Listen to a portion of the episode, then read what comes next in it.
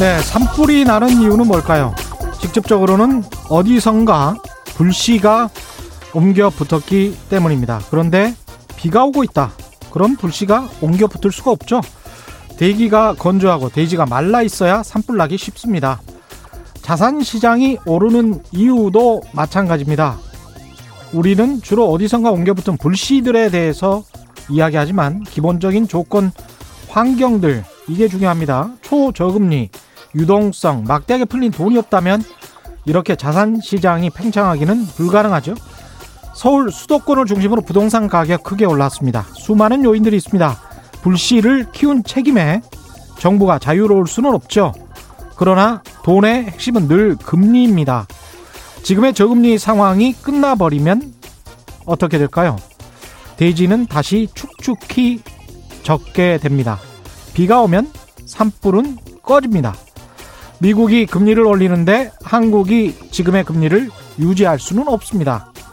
미국 연준, IMF 모두 2022년쯤에는 경제가 정상화될 것이라고 예측하고 있습니다. 그럼 금리도 정상화됩니다. 남은 기간은 고작 1년 안팎이죠. 그동안 빚 갚으십시오. 될 수 있는 한 많이 갚으십시오. 지금 시점, 지금 가격에 무리하게 부동산 매수하는 것 투자적 관점으로 봐도 영 별로죠. 네, 안녕하십니까. 세상에 이익이 되는 방송 최경련의 경제쇼 출발합니다. 저는 진실탐사 엔터테이너 최경련입니다. 유튜브 오늘도 함께 갑시다.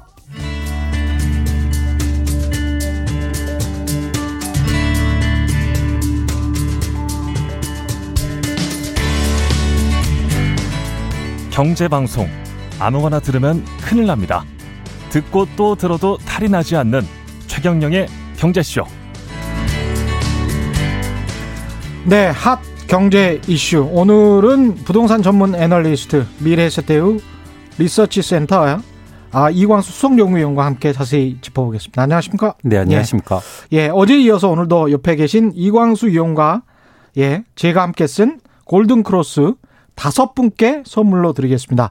원래 세 분께 매일 드린다고 했는데 이광수 위원께서 두 분 더 이렇게 말씀하셔가지고 예 다섯 분입니다. 오늘은 다섯 분입니다.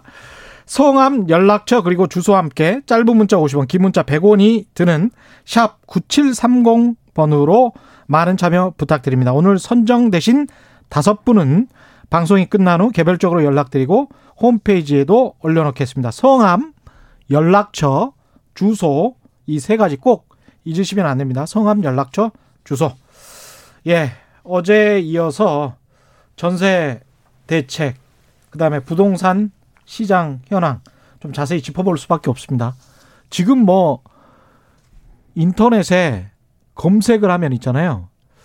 그 잘하는 손흥민보다 부동산이 더 검색어 순위가 높다고 하더라고요. 네. 예, 그 정도로 전세 상황, 그 다음에 매매가 상황에 관해서도 상당히 이제 두려워하는 분들, 불안해하는 분들이 많은 것 같습니다. 정부는 19일에 전세 대책을 완전히 이번에는 철저하게 이제 전월세 내용만 해서 발표는 했는데 어떻게 일단 보시는지. 네. 일단 말씀하신 것처럼 현재 시장의 가장 불안 요인은 전세 가격이 급등하는 상황이고요. 예. 그 지점에서 정부가 좀 우려를 가지면서 예. 전세 대책을 발표했습니다. 예. 뭐잘 아시다시피 11만 4천 가구, 11만 4천 가구를 공급하겠다. 예. 근데 대부분 전세형으로 공급하겠다는 거고요. 그렇죠. 수도권은 약 7만 원 정도 공급하겠다는 음. 얘기입니다. 그래서 어 여러분 뭐 아시겠지만 공실인 공공임대를 통해서 한 3만 9천 호 정도 공급 하겠다는 예정이고요. 그다음에 새롭게 입주자 모집이라든가 아니면 공실인 상가 오피스 숙박시설 이런 예. 것들 어 제가 느끼기에는 정부가 공급할 수 있는 최대한 공급을 끌어 모아서 예. 공급한다는 느낌입니다. 예. 그런데 이 부분에 대해서 이제 저희가 이제 고민할 필요가 있는데요. 예. 전세 가격이 왜 오르고 있냐는 거죠. 그렇죠. 예. 그렇죠. 그 예. 지점에 대해서 명확하게 문제를 파악해야 음. 원인을 파악해야 해결책도 나오고 이 정책이 옳은가 틀린가가 판단이 된다는 겁니다. 예.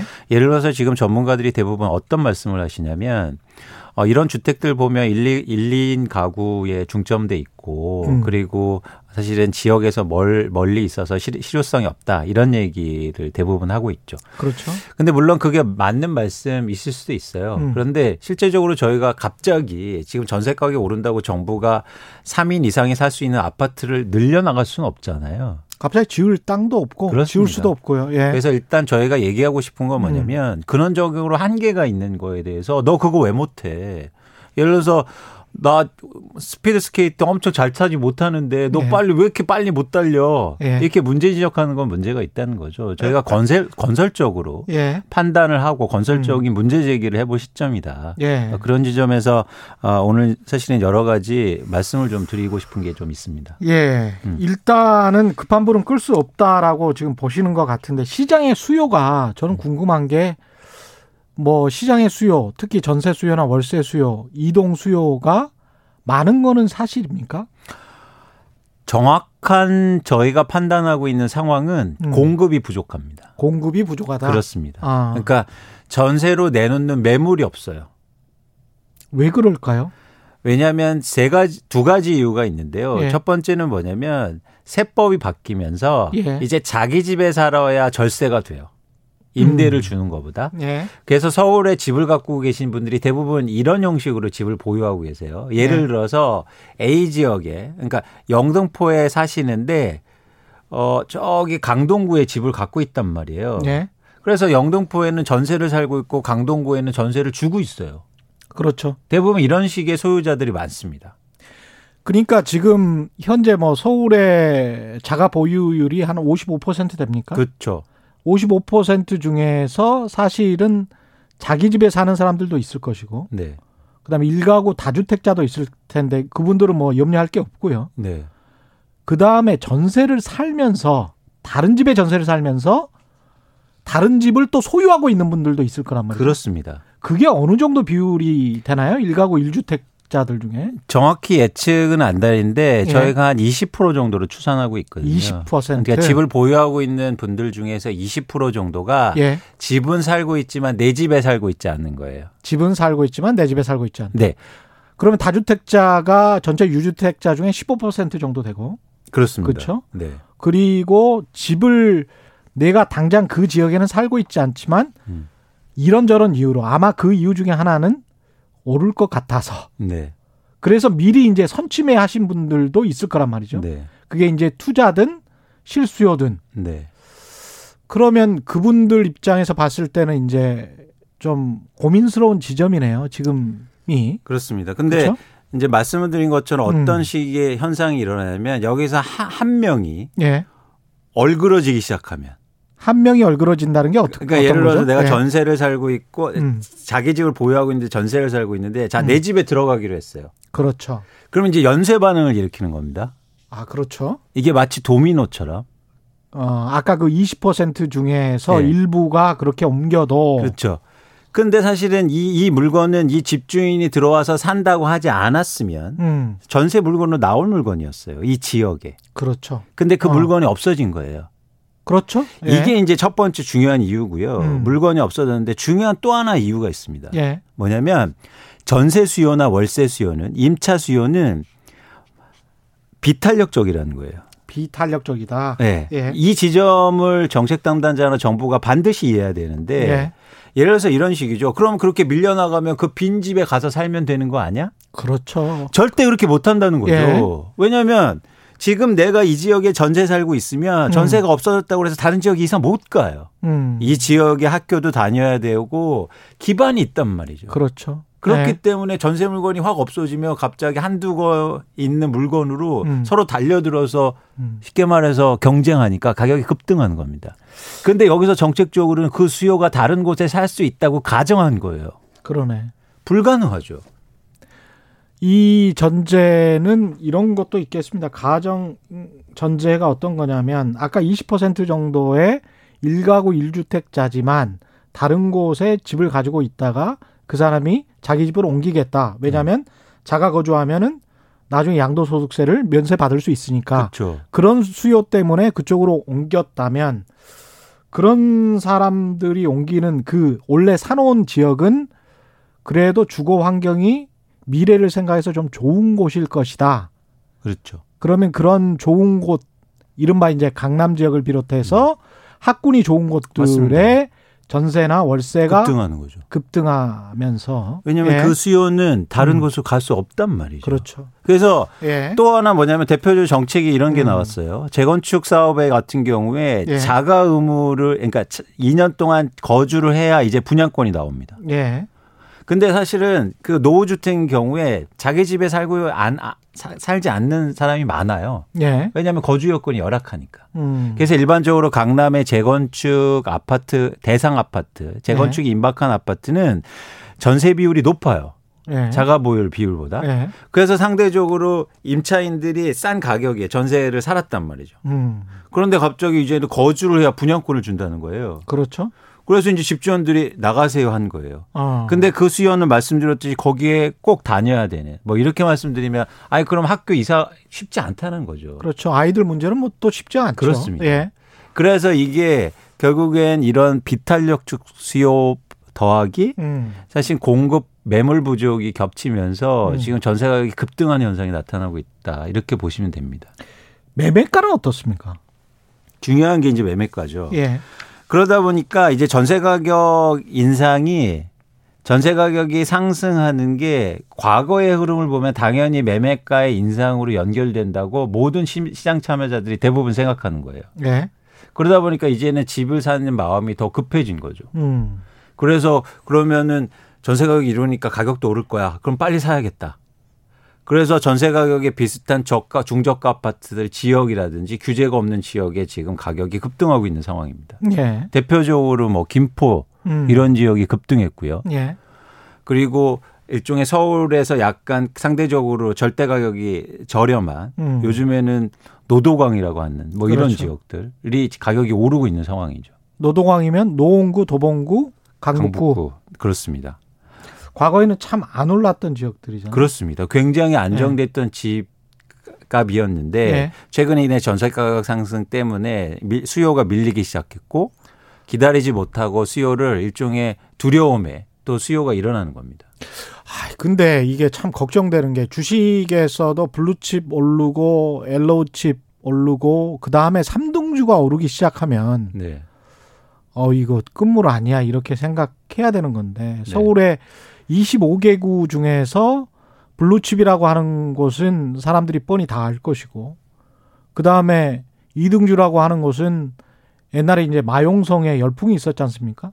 옛날이라고 1, 2년 전이죠, 뭐. 그렇죠? 마용성에 열풍이 있었고, 그 다음에 이제 노도강 금천구까지 요새 뭐 전세 가격, 매매 가격이 많이 오르는데, 그러면 이게 그 구로 따지면 이제 거의 마지막까지 간 거거든요, 서울은. 그렇습니다. 예.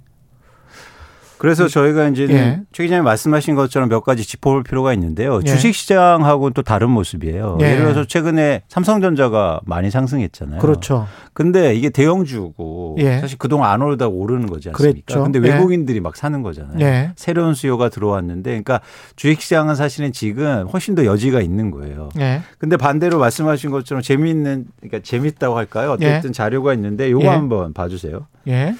저희 좀 이게 저희가 아, 최근래에 한 음. 20년 동안 집값이 에, 빠졌던 적이 있죠. 그게 그렇죠. 2007년 이후입니다. 그렇습니다. 2007년 2007년 이후 동안 한 7, 8년 동안 서울을 중심으로 집값이 빠지는데요. 예. 2007년도에 무슨 일이 있었나 한번 봐, 봐보세요. 예. 이게 잘 보시면 빨간색 그래프는요. 빨간색 노원구, 그래프. 네. 예. 노원구의 아파트 가격 상승률입니다. 와, 2007년 그다음에 2008년인가요? 8년도에 급등하죠. 근데 2008년에 금융위기가 일어났잖아요. 그렇습니다. 그래도 예. 급등하잖아요. 예. 근데 반면에 강남 아파트는 2007년부터 빠집니다. 아, 먼저 빠지기 시작했군요. 먼저 빠지죠. 일종의 그런 지역이 예. 먼저 빠지기 시작합니다. 근데 예. 이런데 시차가 발생해요. 이 음, 중간값은 서울의 전체적인 집값 상승률을 아, 보여드린 건데 그렇군요. 자 통계적인 환상이 일어나죠. 무슨 예. 일이냐면 절대 금액이 작으면 조금 올려도 상승률이 커 보이죠. 예. 그리고 절대 금액이 크면 음. 올라도 상승률이 작아 보이죠. 그렇습니다. 절대 예. 가격이 예. 때문에 절대 예. 가격 차이 때문에. 그래서 이런 현상이 났을 때는 전체 부동산 시장이 크게 오르는 것처럼 나타난다는 거죠. 그러네요. 예. 게다가 지금 현재는 강남 아파트 가격도 그냥 주춤한 상황이니까 그렇게 오르지 않는 상황에서 다른 지역들이 급등하고 있, 으면 그렇게 보이겠습니다. 그렇습니다. 예.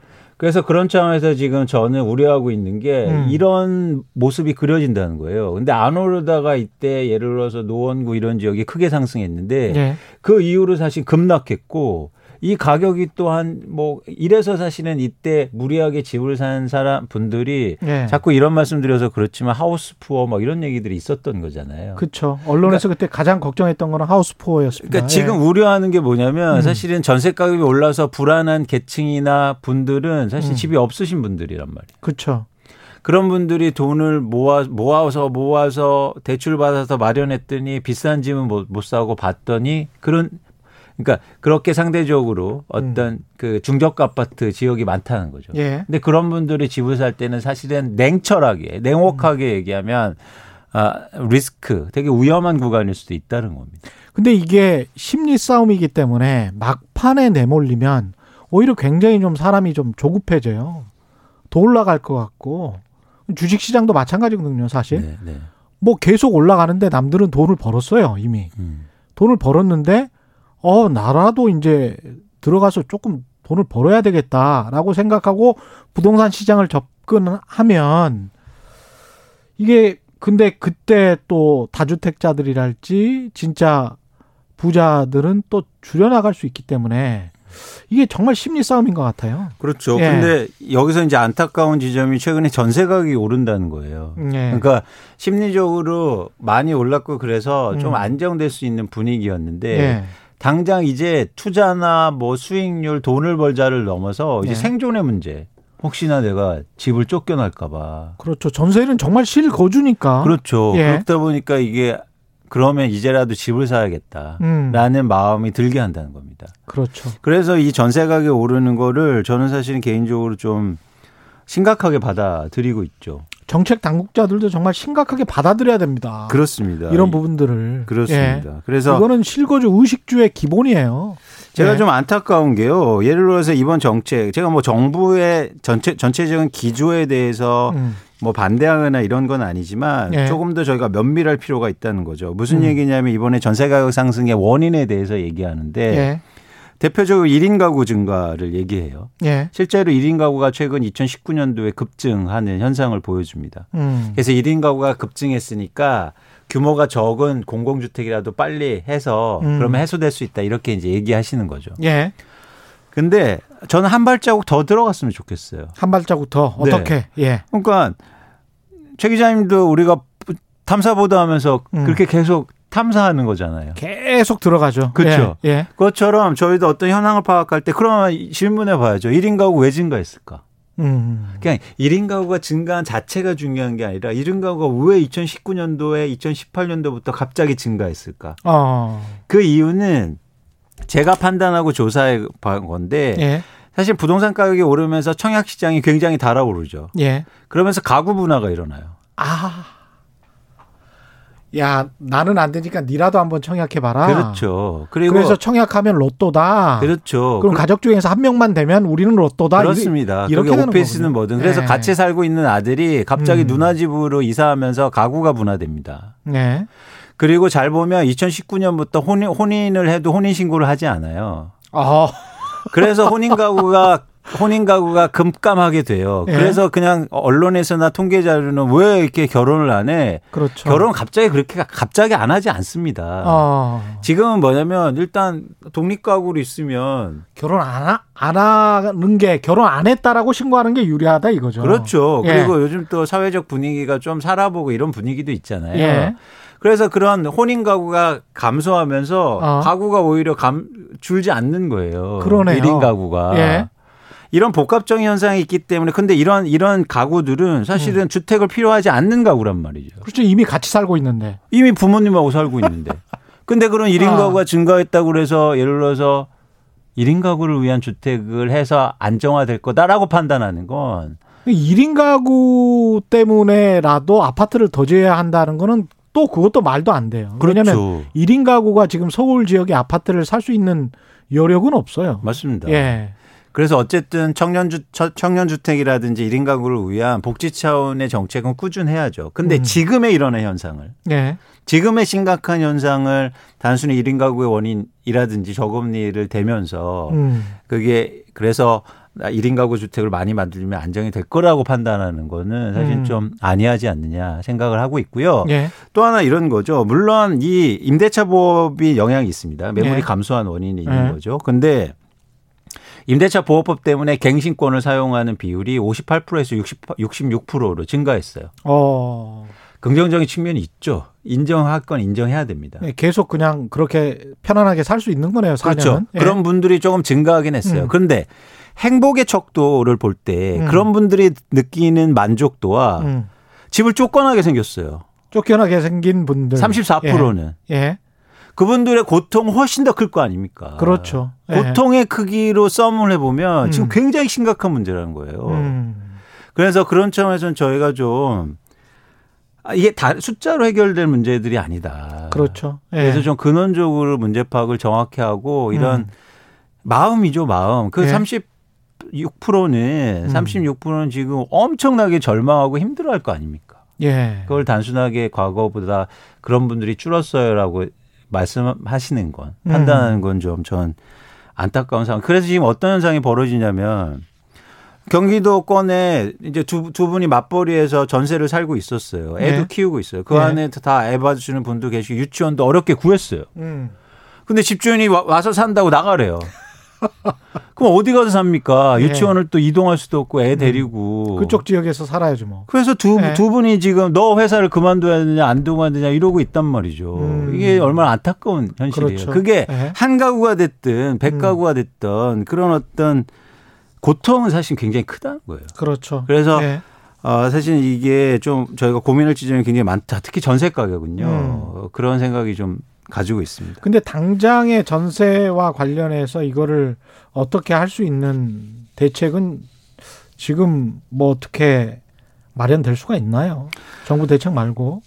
그렇죠. 그래서 네. 저는 이제는 그렇게 꼭그 지역에 살고 사실 감내할 부분이 가- 그 어쩌, 그러니까 어쩔 수 없이 살아야 할 분들이 있으면 음. 사실 금액을 높여서는 살 수 있거든요. 예.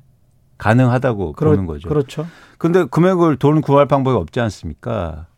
이제 지금 현재 금리 싼 상황에서 사실은 대출을 할 수밖에 안 돼요. 없겠죠. 대출이 안 돼요. 대출도 안 됩니까? 네, 왜냐하면 전세 대출이 한도가 있고 음. 또 소득의 규제도 있고 예. 여러 가지 제한이 있죠. 그래서 음. 그런 마찰적 수요자들한테 예. 어려운 분들한테는 전세 대출을 한, 한시적으로 좀 과감하게 풀어줄 필요가 있다. 아. 그, 그분들이 사실 많지는 않을 수도 있어요. 음. 근데 그분들을 위해서 좀 그런 배려가 필요하다는 거고요. 예. 근데 또 한 가지 이제 문제가 연결되는 문제를 해결해야 됩니다. 뭐냐면 전세 가격 만약 그게 대출이 이렇게 하고 전세 가격이 오르면 집값이 올라갈 수 있잖아요. 그래서 집값이 올라가 제가 저번에도 말씀드렸는데 집값이 올라가지 않게 하고 있는 차단막을 설정해야 돼요. 음. 그래서 일종의 갭 투자가 증가하지 않게. 예. 그래서 전세 가격이 오르면 그게 전부 다 임대인이 좋은 쪽으로 가지 않게 음. 예를 들어서 집값의 70% 이상의 전세 가격을 받으면 그 음. 금액에 대해서 임대인이 뭐 보험을 들다든지 아. 신탁을 건다든지 예. 이렇게 해서 그게 집값 상승으로 연결되지 않는 음. 제도적 장치를 마련하는 게 중요해 보입니다. 아. 그러니까 전세 자금은 한시적으로라도 좀 풀어주자. 전세 자금 대출은 그렇죠. 그리고 전세 자금이 급격하게 상승하지 않도록 집 집 주인들에 대해서도 어떤 일정한 에스크로 제도 같은 거를 그렇죠. 마련하자는 거죠. 왜냐하면 예. 집주인은 지금 전세 가격을 그냥 오르면 오를 수- 오르는 게 그냥 좋지 음. 그거에 대한 어떤 책임과 의무는 그렇죠. 없단 말이죠. 그렇죠. 오히려 임차인이 전세 가격 오르면 어. 보험을 드는 형국이에요. 그랬다가 나중에 매매가가 하락해 버리면 그게 이제 깡통 전세가 맞습니다. 되잖아요. 그걸 또 세금으로 메꿔주고 있는. 그래서 생각해 보면 이제 채권자와 채무자 사이에 은행도 어, 어떤 일정 정도의 책임이 있는 것처럼 네. 그다음 채 빌려줬던 쪽도 그다음에 그 그걸 생각해 보니까 또 집주인들은 채무자네요. 그렇습니다. 오히려 역으로. 그렇습니다. 근데 채무자인데도 아무런 책임이 없었던 거네요. 거기에 그렇죠. 관 그렇죠. 그것과 관련해서는. 그렇죠. 예. 쉽게 말해서 물론 뭐 사용권을 주니까 사용해 주니까 그거에 대해서 경제적 이득을 봐야 되는 건 맞지만 음. 그걸로 과도하게 받았을 때의 음. 어떤 책임과 의무가 예. 전혀 없었다는 건 저는 사실은 좀 우리가 고민해 볼 지점이라고 그러네요. 생각합니다. 매매 대책 이야기하기 전에 KT 준님 핑거 스타일 스타일 에이블님, 그 다음에 0533님, 동감합니다. 1인 가구 증가는 허상입니다. 이런 말씀 하셨고요. 그 아까 그런 방법이 있다는 거는 그런 참 신박하네요. 저는 그렇죠. 네네. 예 세대 분리를 그런 식으로 해서 음. 어떻게든 당첨을 받겠다. AN 당인님 매매는 무지 조용, 조용합니다. 정말 내 돈 60%도 없이 대출해서 집 사는 사람이 굉장히 많았나 봐요. 대출 막히니까 조용합니다. 1927님 지금 주택 문제에 관한 문제점들 해결 방안을 전문가들이 이야기해 주는데 왜 전무, 정부 관계자들은 이런 부분을 전혀 예상 못하고 정책을 펴 나갈까요? 방송을 듣다 보면 전 늘 이 부분이 궁금하더라고요. 전문가들의 조언도 많이 받고 있죠. 특히 이제 최경영의 경제쇼에 나오는 전문가들의 조언은 많이 받고 있으리라고 생각을 합니다. 예. 예, 많이 저도 노력하고 있는데요. 네. 그게 사실 그런 쪽으로 저희가 어떤 그 좋아지겠죠. 예. 희망을 일단 갖고 있습니다. 그래서 음. 좋아지라고 믿고 있고요. 예. 근데 이제는 지금은 속도의 문제, 속도가 속도, 좀, 예. 속도가 좀 빨라 보입니다. 예. 그러니까 물론 정부가 지금 가고 있는 방향에 대해서 제가 뭐 반대를 하거나 문제를 지적하고 싶지는 않고요. 음. 사실은 그 좀 더 빨리 음. 그리고 이게 결국엔 민생의 문제니까 좀더 속도를 낼 필요가 있어 보입니다. 음. 매매 가격은 아까 이제 매매 시장은 잠잠한 것 같다라는 청취자의 에, 댓글도 있었습니다만 어떻게 생각하십니까? 일단 어, 최근에 아주 단기적인 시장만 보면 강남을 중심으로 해서 네. 과거에 급등한 시장은 거래량이 크게 감소했고요. 음.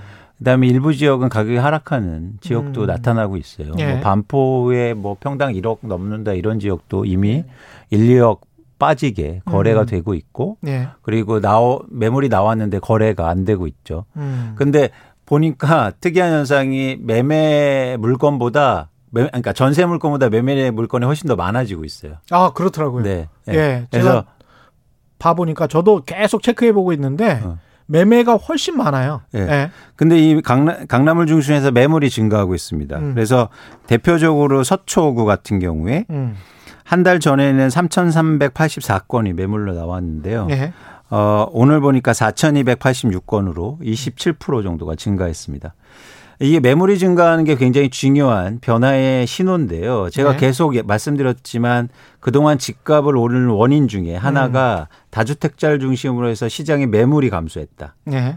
그러 이 얘기는 뭐냐면 공급이 감소했다는 얘기인데 최근에 공급이 증가하고 있다는 얘기예요. 조금씩. 예. 이건 어떤 좀, 어, 시장의 변화를 좀 말씀드릴 수 있는 거죠. 팔고 싶은 사람들도 상당히 많이 생겼다 이런 말 아닙니까? 조금씩 증가하고 있는 그런 예. 상황입니다. 아, 이 한국 투자자들이 미국 부동산에까지 지금 공격적으로 뭐 산다 이런 게 월스트리트 저널에 나왔는데 이게 지금 글쎄요. 이게 원화가 강세를 보이고 미국 부동산이 뭐 그렇게 싸지도 않은데 네. 한국 투자자들이 산다. 일본 일본 닮아가는 일본 그 막- 막판 닮아가는 것 같아가지고 이것도 좀 불안해요. 이런 뉴스도 월스트리트 저널 이 보도도. 그러니까요. 예. 그게 저희 그냥 말씀하신 것처럼 충분히 싸졌을 때 예. 들어가면 좋았을 텐데. 그쵸. 근데 예. 일본 말씀을 드렸는데 일본이요. 그 부동산 버블 때 막 외국 부동산을 사들여요. 그랬었잖아요. 그러다가 엄청 힘들다가 엄청 힘들어했죠. 근데 그런 학습 경험으로 음. 서브프라임 이후에는요. 예. 2008년도에 미국 부동산을 가장 많이 산 국가 중에 하나가 일본이었습니다. 폭락했을 때. 오. 예. 그런 경험을 통해서. 그러니까 폭락했을 때 사시는 거는 예. 나쁘지 않다고 그렇죠, 봐요. 그렇죠. 예. 예. 나쁘지 않다고 맞습니다. 보는데 그리고 국부를 늘릴 수도 있고 뭐 좋을 수 있죠. 해외 자산을 매입하는 게. 음. 그런데 지금 가격에 미국 부동산이 그리고 지금 가격에 그렇게 싼 가격은 아니 아니지 않습니까? 그렇죠. 아직까지 예. 가격 조정이 안 됐고 거래량이 크게 감소하고 있는 상황 속에서 예. 근데 이제 한국에 이렇게 미국 투자를 하는 그 부분을 보면 기관 투자들이 많거든요. 예. 뭐 은행이라든지. 그렇죠. 그러니까 저금리다 보니까 음. 상대적으로 이제 공금리 이런 음. 자산들을 찾아가는 건데 예. 기본적으로 한국의 기관 투자자들이 부동산 투자 비중이 5%밖에 안 돼요. 아, 그렇군요. 예, 그래서 부동산을 늘리고자 하는 욕구가 음. 굉장히 크죠. 우리나라 그 대형 오피스 빌딩 상업용 부동산도 지금 굉장히 성업중이라는 이야기를 들었는데 그렇습니다. 그게 대부분 기관 기관이죠. 기관 투자자들이 이렇게 일종의 이제 거죠. 배당 수익률처럼 임대 수익률을 노리고 그렇게 대형 건물들 몇, 몇 천억씩 하는 대형 건물들 지금 맞습니다. 말씀드리고 있는 거는 그런 건데. 그렇습니다. 근데 이 음. 오피스가 또 특이한 현상이 임대료만 보면 안 돼요. 예. 예. 왜냐하면 임대료 그러니까 지금 여의도 같은 경우에 대표적으로 공실률이 거의 15% 아이고. 이렇게 되고 있거든요. 예. 근데 임대료는 안 떨어져요. 음. 특이하죠. 예. 이유는 뭐냐면 공실률이 증가해도 임대료는 안 내려주고 음. 렌트 프리를 해줘요. 보통 그렇게 하죠. 예, 6개월. 6개월, 1년. 예. 예. 그래서 마치 임대료만 보면 안 떨어진 것처럼 나타나요. 음. 그래서 부동산을 모르고 임대료만 보고 아 음. 이거 수익률 괜찮네 네. 이렇게 사는 건 사실 리스크가 있는 거죠. 그렇죠. 그렇게 임대료를 안 내리는 것도 결국은 나중에 매매를 할 때 가격을 높게 받기 위해서 그러는 거 아닙니까? 맞습니다. 그렇죠. 맞습니다. 그 상가도 그렇고 우리가 이제 전세나 월세를 이렇게 계속 높게 받는데 이게 나중에 아 이 정도 전세 가격이니까 매매가로 당신이 이 정도 가격에 샀을 때는 전혀 손해 볼 일이 없을 거야. 주거용 주택에 관해서도 이런 이제 공식이 성립해 버리면 네, 굉장히 좀 또다시 급등하는 상황이 올 수가 있어서 네, 그게 좀 걱정되기는 합니다. 이 전세가와 관련해서는. 그렇죠. 그래서 네. 전세가가 갑자기 급등하는 건 뭐 여러 가지 원인이 들고 있지만 가장 네. 직접적으로 도화선이 된 거는 사실 음. 임대차 보호법이죠. 근데 임대차 보호법, 임대차 3법이라고 임대차 하나? 삼법? 예. 임대차 3법이 선한 목적으로 만들어진 건 분명합니다. 예. 그렇죠. 임차인들을 보호하고 안정적으로 주거의 복지를 마련해 주기 위해서 음. 최소한 만들어졌는데 이제 마찰적으로 이런 문제가 생긴 거죠. 예. 그런데 근원적으로 저희가 생각해 보면 2025년부터 삼기 예. 신도시 입주가 시작되고요. 음. 사실 그때부터 시장에 큰 변화가 일어날 거예요. 특히 임대 시장 같은 경우에. 예. 그래서 그 기간 동안 음. 사실 정부가 어떻게 이런 문제를 현명하게 대처하느냐가 중요해 보입니다. 그런 관점에서 음. 저희가 가장 중요한 점은 놓치지 말았으면 좋겠다. 예. 예를 들어서 2010년부터 2014년까지 음. 전세 가격이 굉장히 빠르게 상승했습니다. 서울 예. 같은 경우에. 예. 근데 그때 임차인들이 그렇게 힘들어하지 않았어요. 음. 이유는 예. 가격이 안 올랐으니까. 음.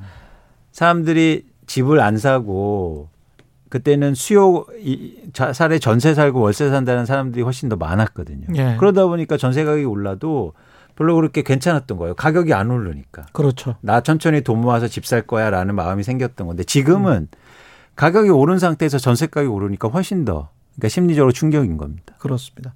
부벌님 투기꾼이라고 이마에 써붙인 게 아닙니다. 그게 유리하니까 하는 거죠. 그 말씀도 맞죠. 어, 킴 토미님, 빠방님, 공인중개사 쓰리아웃제 해야 됩니다. 책임중개 하게 해야죠. 뭐 공인중개사 분들에 관해서도 약간 불만이 있으신 분들이 꽤 있네요. 완득이님, 임대를 못 내리고 rent free 하는 것 부동산 3법 때문 아닌가요? 이거는 오래된 현상인데요. 그죠? 네, 그렇죠. 예. 예. 김재성님, 지금 정부는 집이 필요한 사람에게 공급하기보다 다주택자 줄이는 거에 집중하는 것 같아요. 집이 꼭 필요한 사람만 더 힘들어지네요. 음. 어, 그래서 여러 가지 문제가 있는데 또 한 가지 이제 여러분들이 우리가 같이 얘기하고 싶은 게 네. 숫자로 좀 말씀드리고 싶은 게 최근에 주택 소유자 현황을 통계청에서 발표했는데요. 예, 이제 저희가 다주택 문제가 얼마나 심각한지 이게 체득이 잘안 되실까봐. 음. 그렇죠. 예.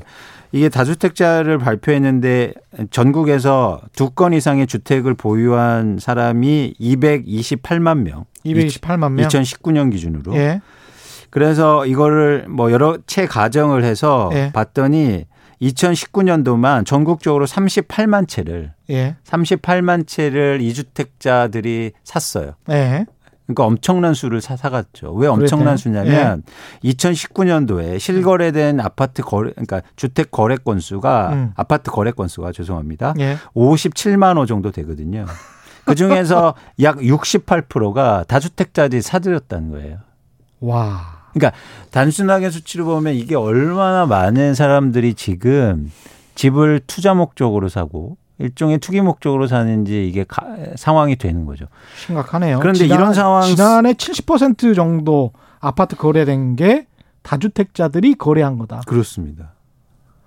심각하구만. 네. 예. 그러니까 이런 상황을 사실은 언제부터 이어졌냐면 음. 2015년부터 꾸준하게 이어졌는데 예. 사실 이런 부분에 대한 규제가 없었다는 게 좀 문제인 거고요. 근데 지금 음. 생겼습니다. 대표적으로 취득세 인상이죠. 그렇죠. 예. 그래서 예. 지금은 2주택을 살 때는 취득세를 8% 이상 음. 내셔야 되거든요. 3주택자는 12%. 예. 그래서 서울에 지금 음.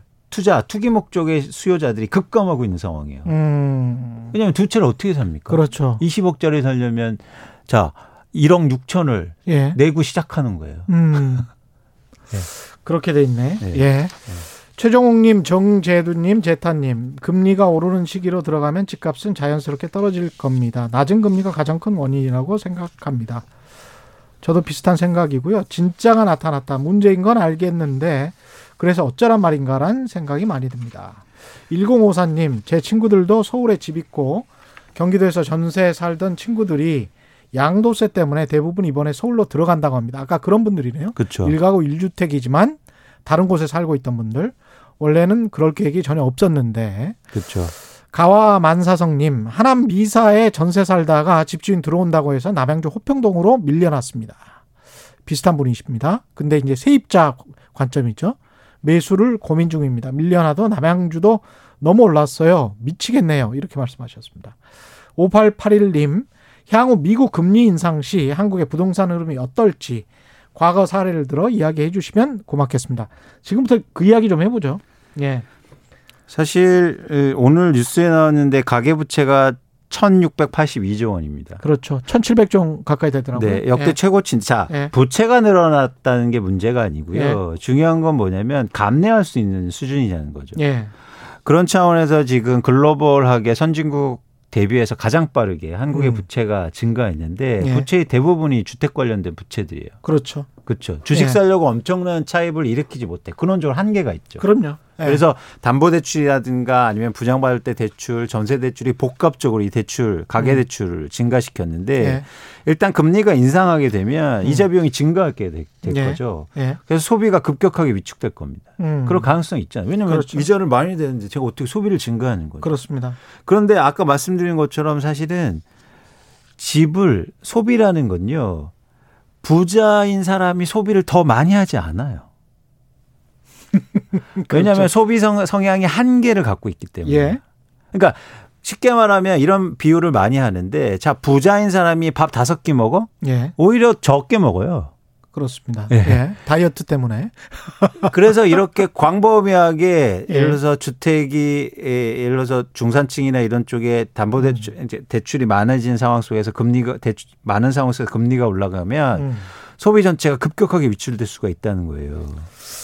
이런 관련된 이야기들을 사실은 이광수 의원하고 제가 책에서 조금 썼었어요. 골든글로스에서. 그럼요. 예. 네, 근데 네. 이제 워낙 그 조심스럽게 써서 왜 이런 문장을 이런 곳에다가 넣어놨지라고 의- 의심 그 의무 의문을 품으시는 분들도 굉장히 많을 것 같아요. 네. 왜냐하면 굉장히 좀 최대한 중립적으로 쓰려고 노력을 했고 음. 그 다음에 최대한 조심스럽게 쓰려고 했기 때문에 그래서 이게 어떤 얘기를 하고 싶었던 건지 여기에서 그냥 툭 터놓고 이야기를 좀 하시면 더 좋을 것 같아요. 최경련 경제쇼에서 그러니까요. 어떤 이야기를 하고 싶었던 거예요?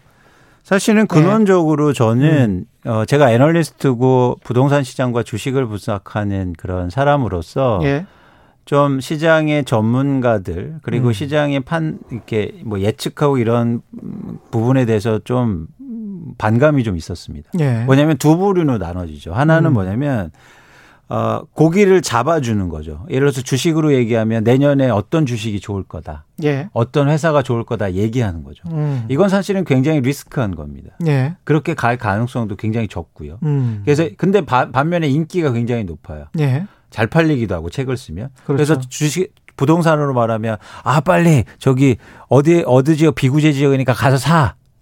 위치가 중요해. 어디 GTX 뚫려. 예, 이런 지역이 좋은 지역이야. 예, 이런 이제 하나의 그 부분이 있죠. 그렇죠. 그리고 예. 또한 부분은 음. 이제 멀찍히 음, 고기 잡는 법을 알려줄게. 예, 그래서 야 뭐 주식은 좋은 마음으로 해. 음, 그다음에 철학적으로 접근해. 어, 그다음에 부동산은 뭐 세계의 거시 경제가 이렇게 변해. 예, 사실은 이게 다 중요한 얘기긴 해요. 음. 근데 전 이 중간 얘기를 해보고 싶었어요. 예.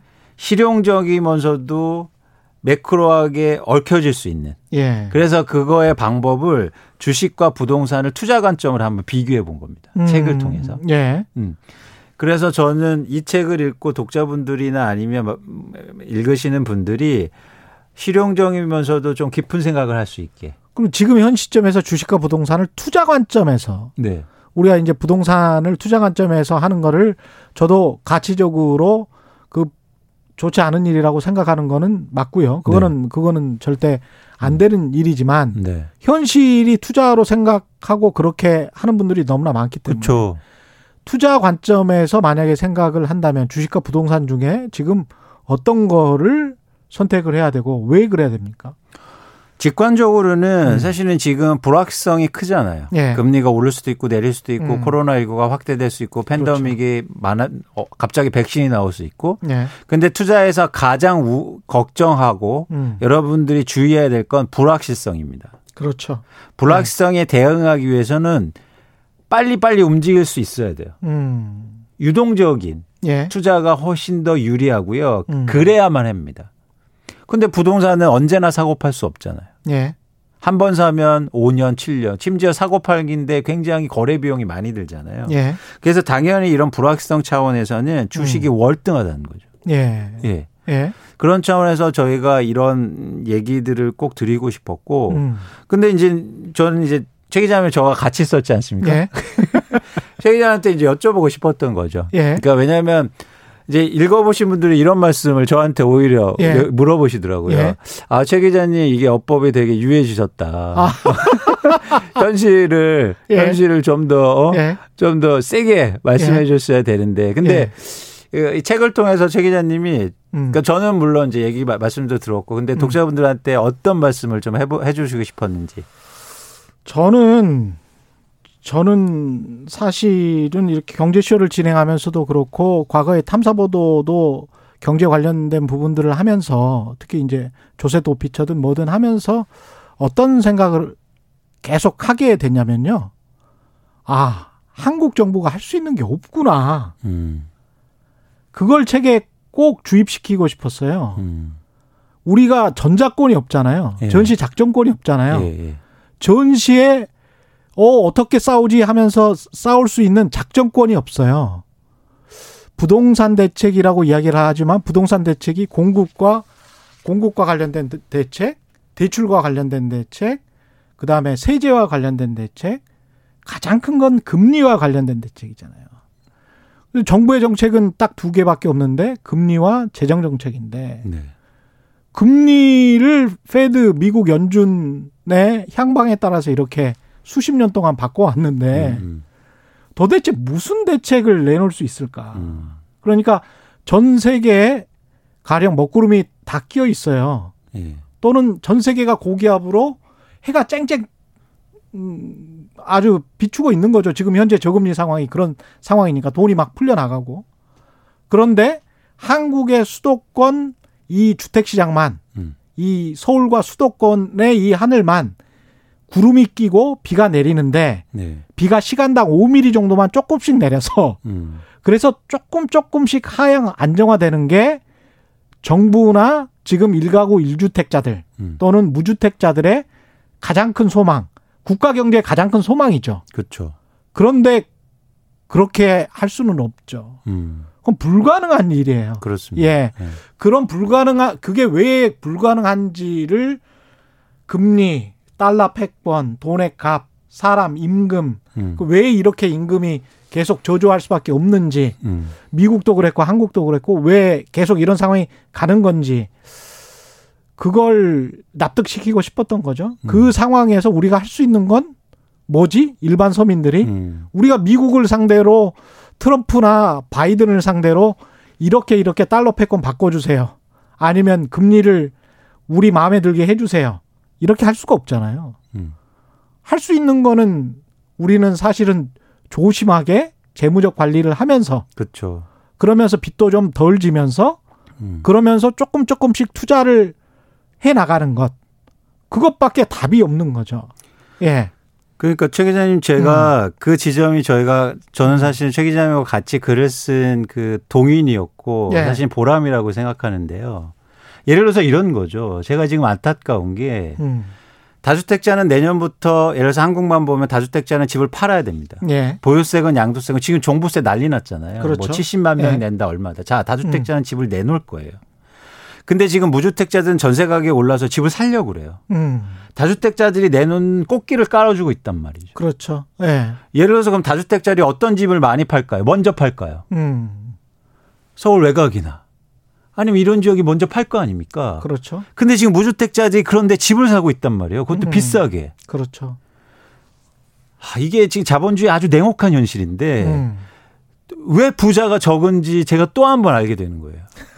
안타깝죠. 그래서 예. 저는 좀 많은 사람들이 음. 이, 이런 것들 알면 좋겠다. 음. 이런 어떤 냉혹한 현실을. 그래서 최소한, 음. 최소한 당하지는 말아야.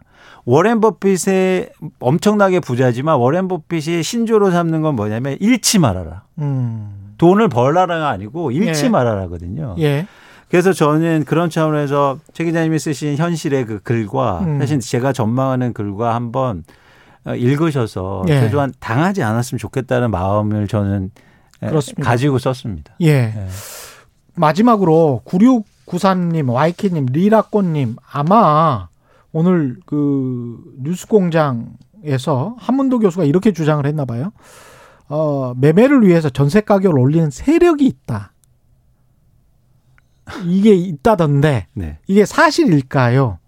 이렇게 말씀하셨습니다. 제가 뉴스 공장을 들었진 못했는데요. 네. 근거가 필요합니다. 그 근거가 필요하죠. 예, 네. 근거가 음. 작전 음. 그리고 음모 음. 사실 이런 것들은 근거가 없을 확률이 되게 높아요. 예. 그러니까 저희가 이게 시장을 전망하고 현황을 판단할 때 자, 자주택자가 문제였다. 그럼 이런 예. 수치가 있잖아요. 예. 이런 것처럼 사실 음모를 얘기하기에는 좀 음. 아직 좀 더 많이 나간 거 아닌가 이런 생각을 갖고 있고요. 예. 그 점에서 좀 검토가 필요해 보입니다. 예.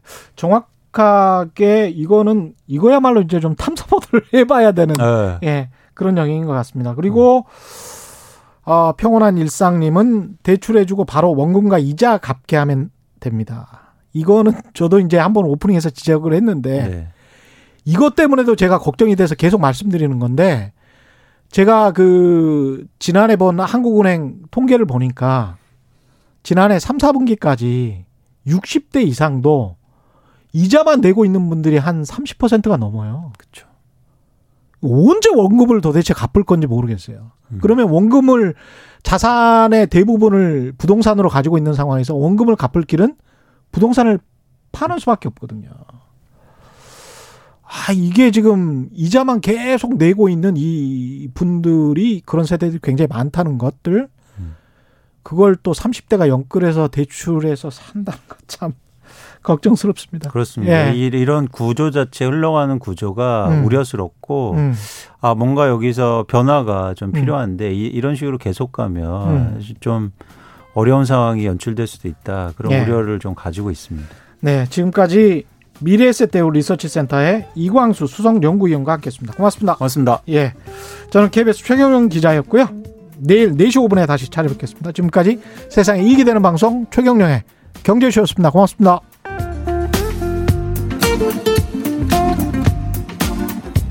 고맙습니다.